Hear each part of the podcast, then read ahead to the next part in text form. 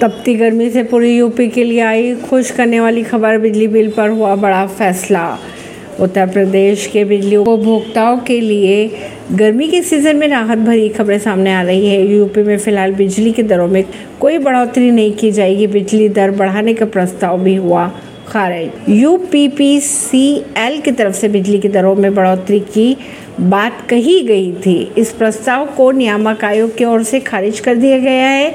ऐसे में अब प्रदेश में बिजली की पुरानी दरें ही लागू रहेंगी। बात करें, अगर खबरों की तो यूपी में पिछले चार सालों से बिजली की दरों में बढ़ोतरी नहीं की गई।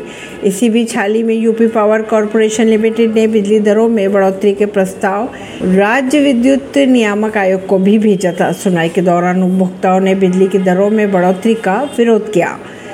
इसके बाद नियामक आयोग ने प्रस्ताव को खारिज कर दिया। ऐसे में भीषण गर्मी की मार झेल रहे प्रदेश के लोगों को काफ़ी राहत मिलती नज़र आ रही है।